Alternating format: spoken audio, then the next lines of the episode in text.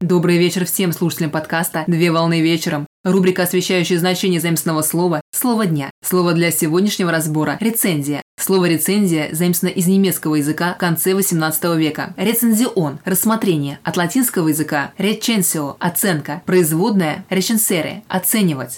Рецензия – это жанр журналистики, а также научной и художественной критики. Рецензия представляет собой официальный письменный анализ научного или художественного текста, в котором рецензент дает краткий анализ и критическую оценку автору произведения. В целом рецензия направлена на корректировку и правку нового произведения. Предметом рецензии выступают информационные явления, такие как кинофильмы, книги, спектакли и другие предметы.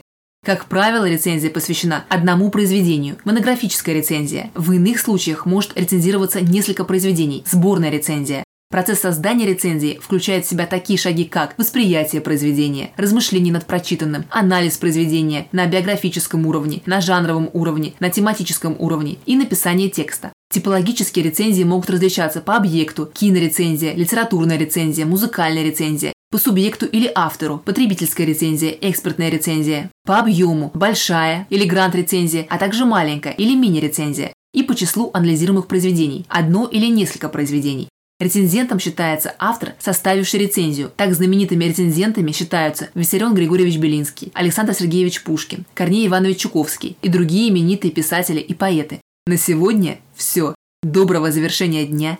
Совмещай приятное с полезным. Данный материал подготовлен на основании информации из открытых источников сети интернет с использованием интернет-словаря иностранных слов.